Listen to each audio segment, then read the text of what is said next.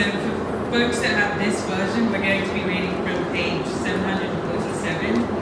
And I'll be reading from the book of Luke, chapter 11, chapter 15, sorry, verses 11 to 24.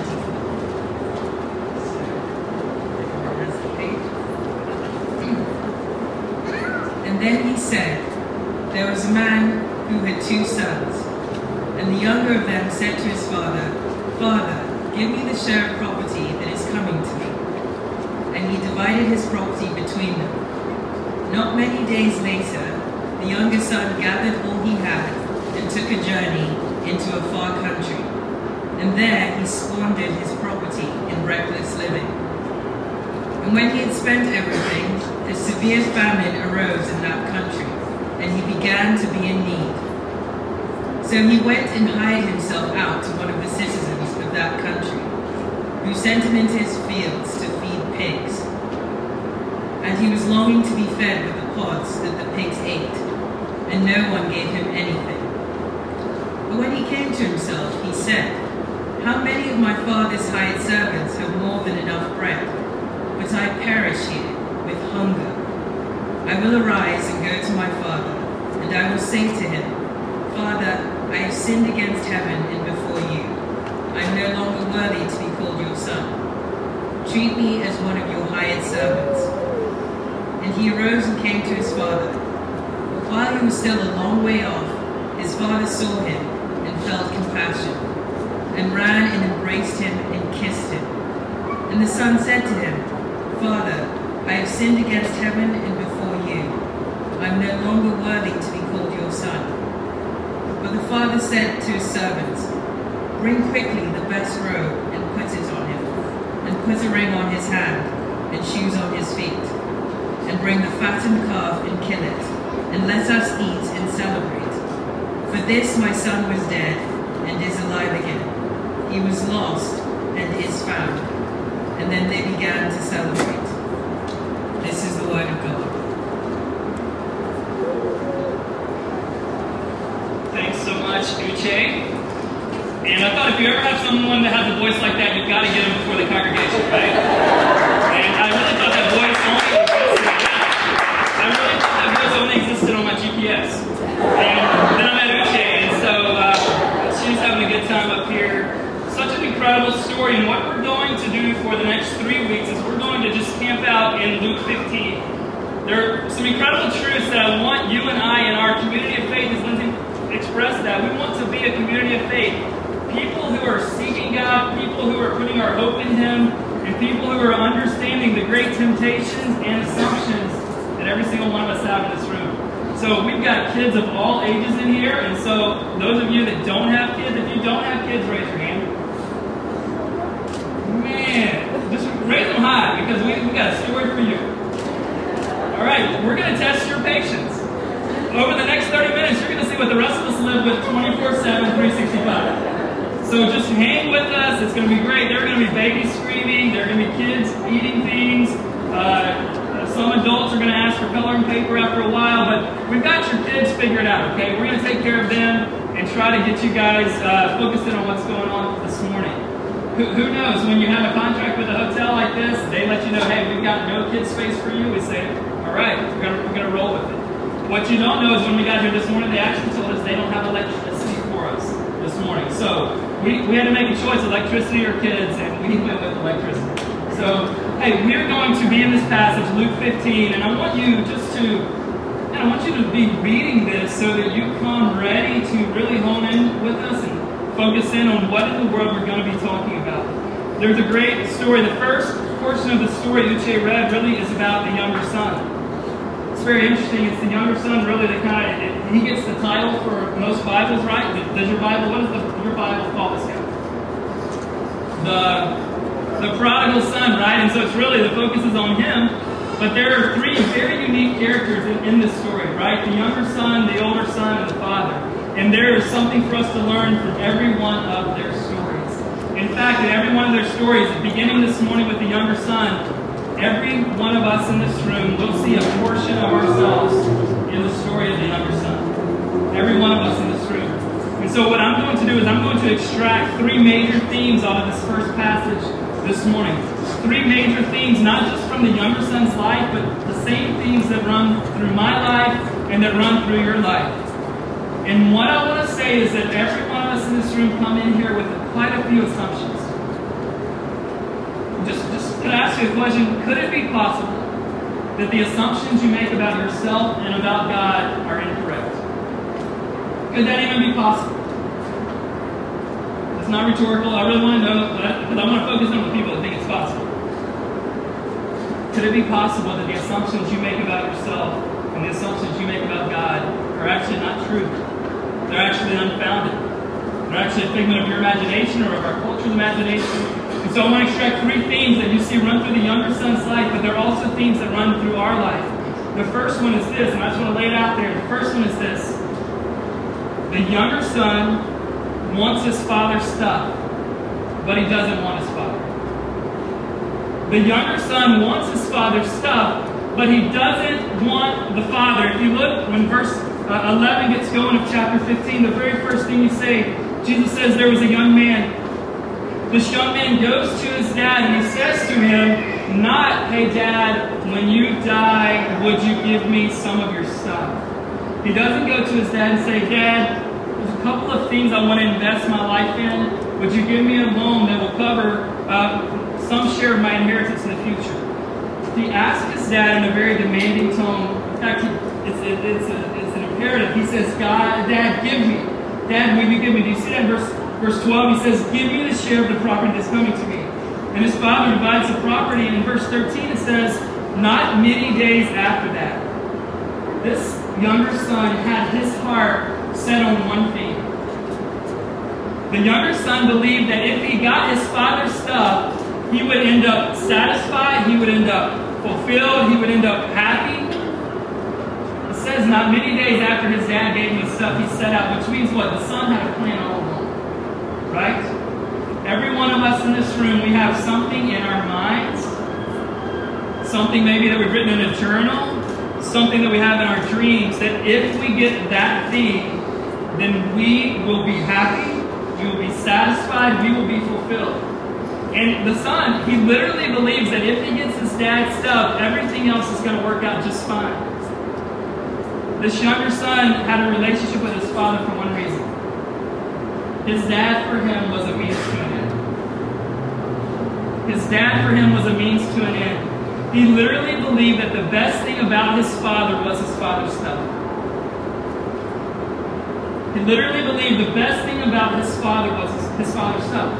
And here's what's ironic it is actually his father's stuff that takes him far away from the father. You see that? Isn't that ironic? It's actually the gifts of the father, the thing the father has given to his son, that actually takes the son very far away from his father. Isn't that ironic? A little too ironic? Anybody else think of Alanis Morissette right here? Not in my notes at all, but it just comes out, and we're family here, so let's bring it up. Anybody want to sing the rest, and then we'll get back to the sermon? It is quite ironic to me that the Father's stuff, the Father's good things, the Father's blessings, the Father's gifts to His Son, and the Father does it with a pure heart, a good heart.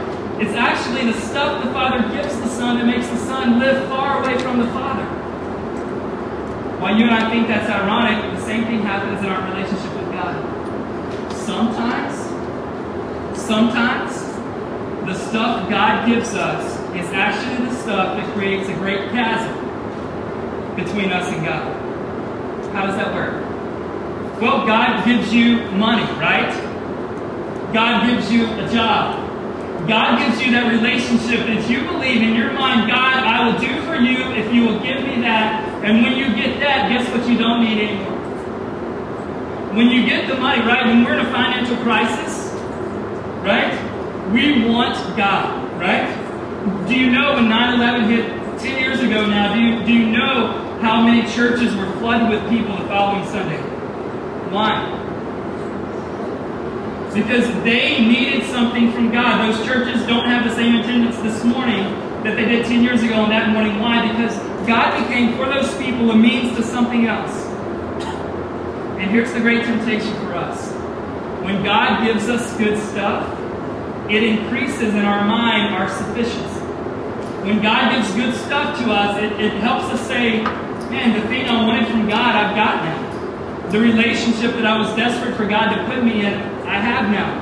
And so, what the temptation is for me, and the temptation is for you, is that we begin to love God's stuff, but God's stuff actually props us up to think we're sufficient ourselves. And the moment that you begin to think that you're sufficient yourself, who are you not tempted to need anymore? Does that make sense? Am I the only one? So this younger son, he gets all his father's stuff. He wants the father. Now here's, here's what's interesting. The son believes, the son believes that the best his father has to offer, he already has in his own possession. See that? The son wanted the relationship with the father for his stuff, the dad gives the son the stuff. The son leaves, and part of the reason the son leaves is because he believes he got from his dad the best that his dad had to offer. When I was growing up, I, am privileged to have a great relationship with my dad, and I have a great relationship with my boys. My two younger sons are in here. Would you guys put the Thomas the Train book aside and just raise your hand? Sam, Asher, just raise your hand. Those are two of my three sons, and we have a great relationship, and I had a great relationship with my dad.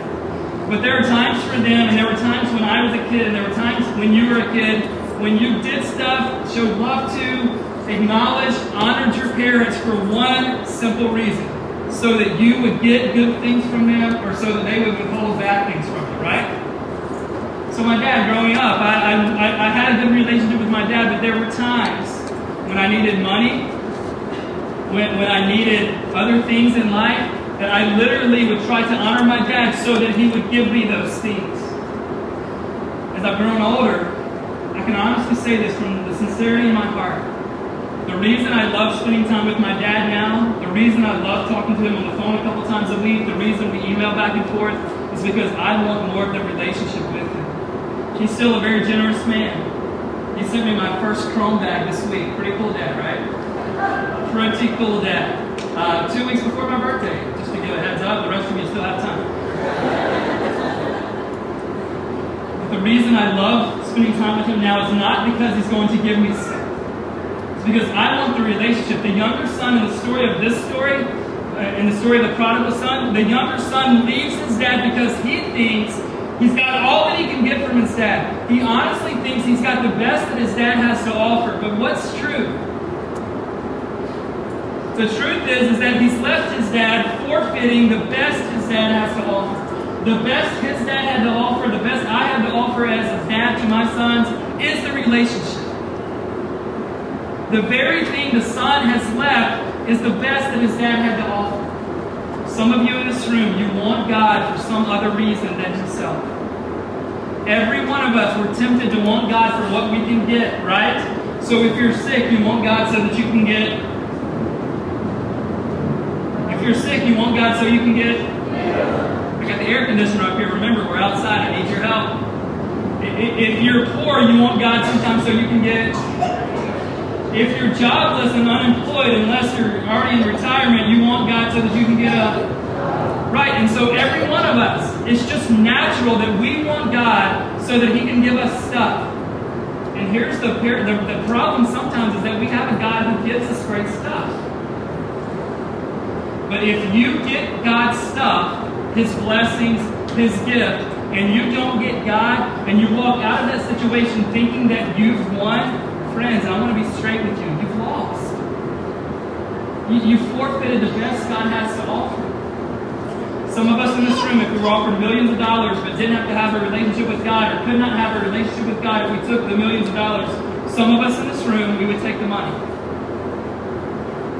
And if that's you, then the reason that you desire God, the reason you're praying, the reason maybe why you're at church this morning is that you want more of His stuff, but you really don't care about more of Him.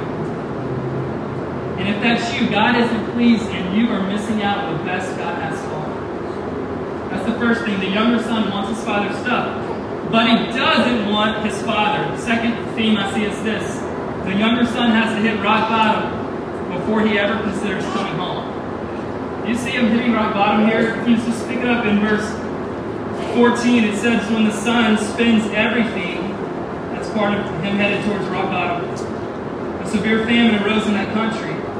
He begins to be in need. So he goes and he hires himself out to be a man who's feeding pigs. So that we understand the context, this is not just, how many of you would love this job? Feeding pigs. Anybody? So that you understand it's not just a guy who should be thinking second thoughts about having a job feeding pigs. What do we know about the context of who Jesus is talking about? What's, what's the culture? What's the religion? What's the nationality? This guy's Jewish. Jews and pork don't mix, right? And so now you've got a Jewish young man who set off with lots of his dad's wealth and property. He spent everything. A famine comes. There's no food. There's nothing growing. The only job this Jewish young man can get is feeding pigs. The Bible tells us it gets so bad that not only does he have a job feed, what, what do pigs eat? I know we're in the, the city. That's an uncommon thing here, right? Anybody know what pigs eat? Orlando does. Anybody have an idea what do pigs eat? It's great. We're just a bunch of city pigs. I heard some crazy things out there, but again, the air conditioning is killing me on the side. Anything. Perfect.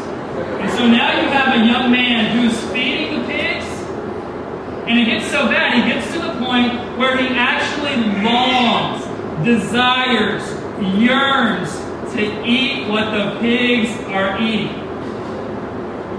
That's a good day. Who's up for that for lunch? So here's the deal. God doesn't allow, or if these things don't happen to the son, do you think the son ever begins to go back towards his father?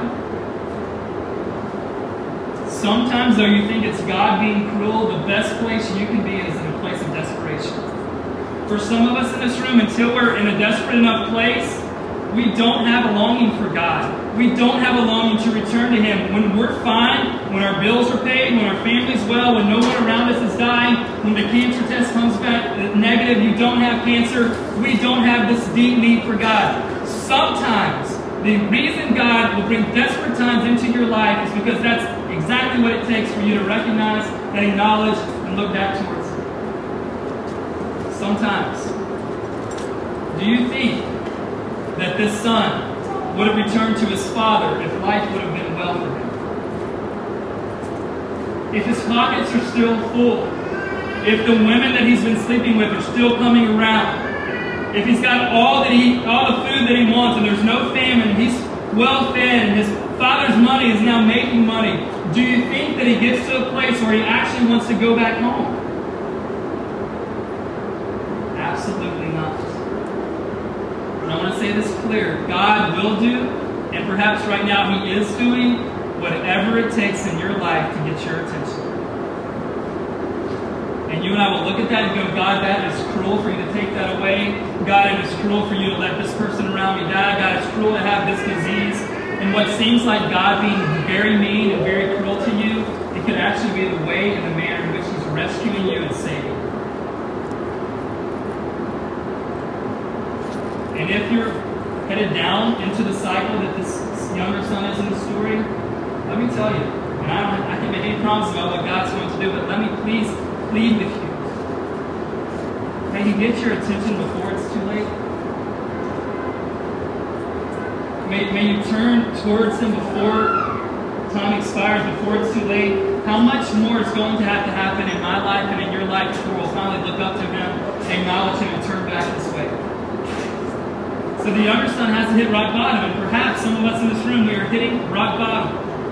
The third thing I want you to see is that the younger son's journey home is full of unexpected responses. The son in this story, he has amazing assumptions about his father.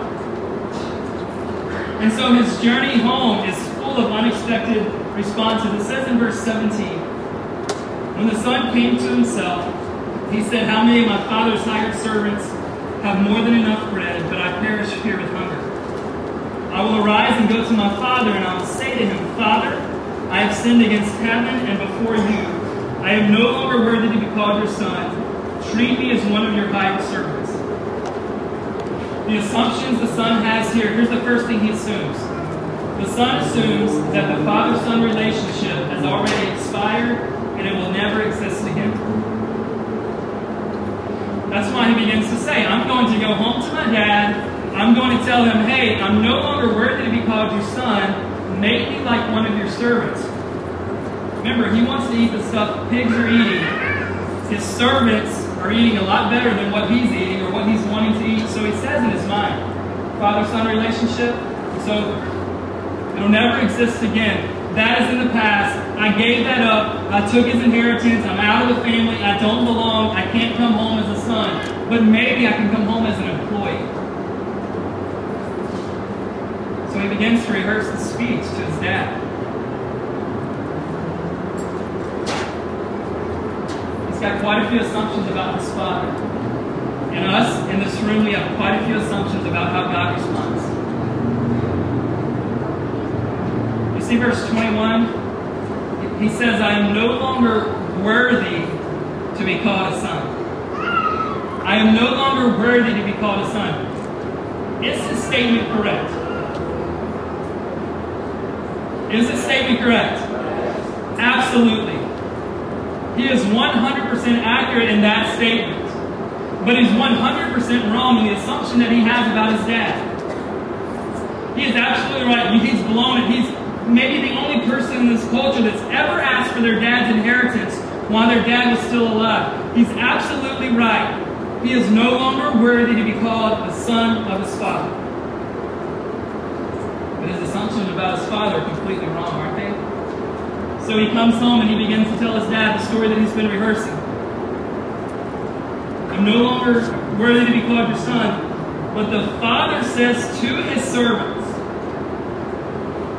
want you to not miss this. His aim, his number one goal, the dream that he now has because he's given up on the other dreams, his number one goal is to become one of these servants. And his dad doesn't look at the son and say, Go do this for me, go do that for me. He looks at the other servants and says, Time to take care of my boy. It's time to get something for my son. And here's what I want you to get I want you to go and get the best robe. Owns the best robe in the house, in your, in your opinion? His, his dad does.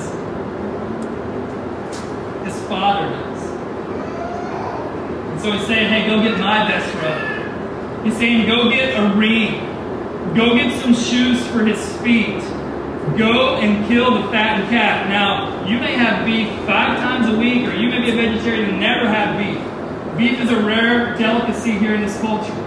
And so, for the father to say, go kill the fattened calf, he doesn't say, understand this, he doesn't say, go kill one of the fattened calves. There is no discussion from the servants. Hey, which calf do we kill, Dad? Or sir or master? Which dad, which calf do we kill? The reason he doesn't ask the question, because in everyone's mind in that home and working in that home, there was one in mind, the fattened calf. And you can imagine that this father and these servants, they have a full calendar this day. But when the son comes home, the calendar gets thrown aside because there is something more important than keeping up with the duty of the father. There's something more important than taking care of the father's home. The father's son was dead, the text says, and is alive again. He was lost, and now he's found. It's time to celebrate. Everything the son assumed about his father was completely inaccurate. Some of the things that you assume about God, our Father, are complete, completely inaccurate. It's time to have a party.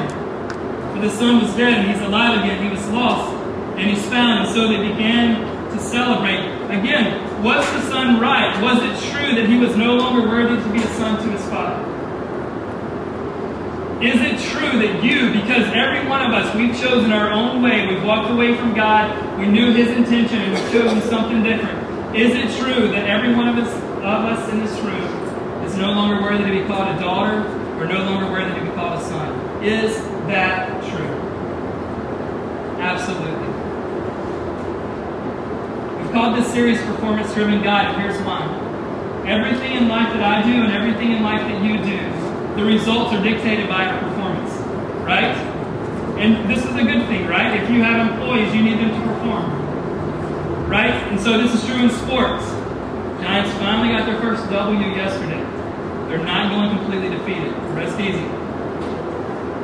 The guys that made the team, Brandon Belt is a rookie first baseman on our team, hit his first home run in game two, right? They were thinking about not allowing him to be on the major league roster. But he performed so well in spring training, he made the roster for the Giants. Not only did he make the roster, he started because of his performance. Doesn't matter that he's 23, doesn't matter that he has limited experience, he's performed well. Every one of you in your companies, your bonuses, your raises, whether or not you stay employed, is determined by how well you perform right? Your, your, your portfolio of your wealth, it's, it's determined by how well your money does or doesn't perform. And so it's likely that when we come into a relationship with God, our understanding is that our performance dictates his response to us. That's natural, isn't it? Our performance, God, God, God's response to it is dictated by how he performs. So here's what's amazing. Here, here's what goes so countercultural with God. Because Jesus has died for us, because he has died in our place, here's what's amazing. On the cross, Jesus gets what our performances deserve. You with me? On the cross, Jesus is not just dying a, a brutal physical death. Spiritually, he's assuming, he's taking the weight of our sin on him. And his death, his result, he's getting what our performances deserve. And because of that death, we can be clean before God because of that, if we place our faith in Him. And here's what's beautiful you and I, we can get the results that Jesus' performance deserved. Isn't that incredible? So we sin, we go against God, and Jesus gets the result of our sin. And Jesus comes to earth. He lives a sinless life. He lives a perfect life. And yet, what he gets, the result of our sin, and yet we sin and we get what his sinless life deserved. There's no greater news, no matter what topics and themes we go in here, uh, go to, go into here at Epic. There's no greater news that I could lay out for any of you in this room than what we're laying out for you this morning. Where are you at in this story? Are you the first theme? Are you loving God for his stuff, but not really loving God for God himself? Are you on your way to rock bottom before you ever consider returning home?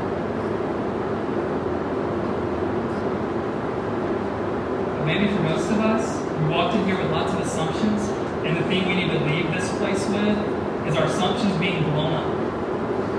Understanding that God's response to our performance isn't like you would think it would be. Isn't it amazing that God's plan from the very beginning of time send His Son into the world, not to condemn the world, but to, to, to give the world a chance through forgiveness and grace and mercy to be reconciled with God the Father? That's God's response. Here's your part. The Bible calls this repentance. Here's your part. The Bible refers to this as repentance.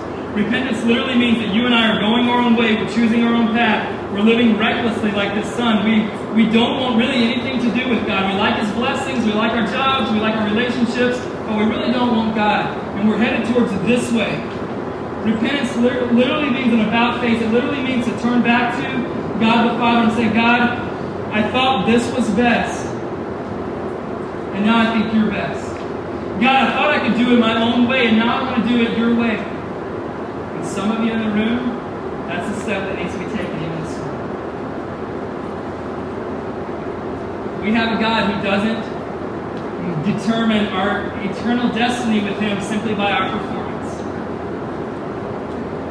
He determines our eternal destiny in the life that we have here on this earth by whether or not we embrace the substitute, Jesus Himself, substituting His death instead of our death and we get his life instead of the punishment that we deserve. I want to draw your attention to a few things before we finish here. One is this that you got when you came in. Will you guys just pull this out for a second?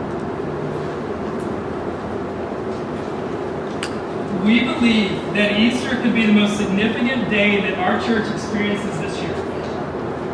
It's three weeks away. You can see on the front there, we've got two services, a 9.30 service and an 11 o'clock service. And we as a church wonder, what might God do if we bond together and commit together to pray for this experience for 21 days straight? There's not lengthy prayer guides in there. It's just, a couple of sentences. Would you pray for this? Would you pray for that? And here's one of the reasons why. We believe that our city and the Bay Area and even our church are full of younger sons. People who have assumptions about what God's really like, yet they're unfounded. People who are certainly throwing their lives away in reckless living, yet they don't know the hope that God offers. People that assume that God would want to condemn them when what God wants to do is rescue. Would you be willing, and you don't have to say yes now, but would you be willing to join arms with our staff, to join arms with our church leaders, to join arms as, arms as a church, and say, God, we want you to do something supernatural for the next 21 days. Tonight, if you're considering being a part of our church, don't miss tonight. What we're going to talk about tonight is what are the significant moments in the Christian faith? What is salvation? What, what does that mean? What does it mean even to be a Christian? What's the significance of baptism?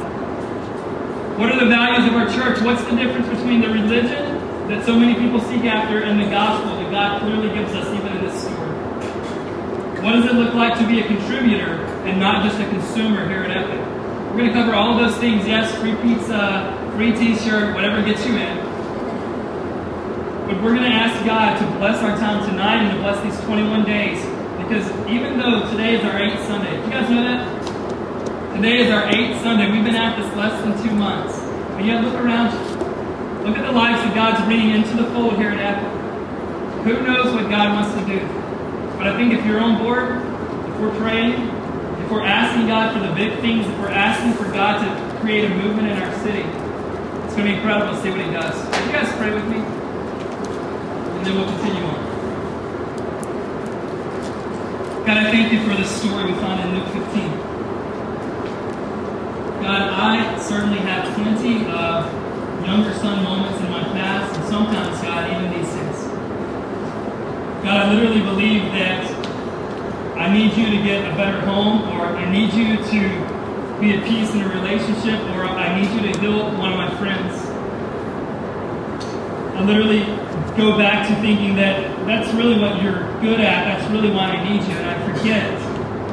God, I forget that you've invited me into a relationship a relationship that's messy at times because of my sin, a relationship that is beautiful because of your love and your grace and your mercy.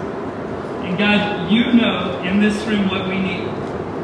Some of us just need to repent and say, God, we've wanted your stuff, but we've not wanted you. God, others of us in this room, we are on our way, if not already, at rock bottom. God, this is a strange prayer to pray, but God, would you do whatever it takes in every person's life in this room to bring our attention to you.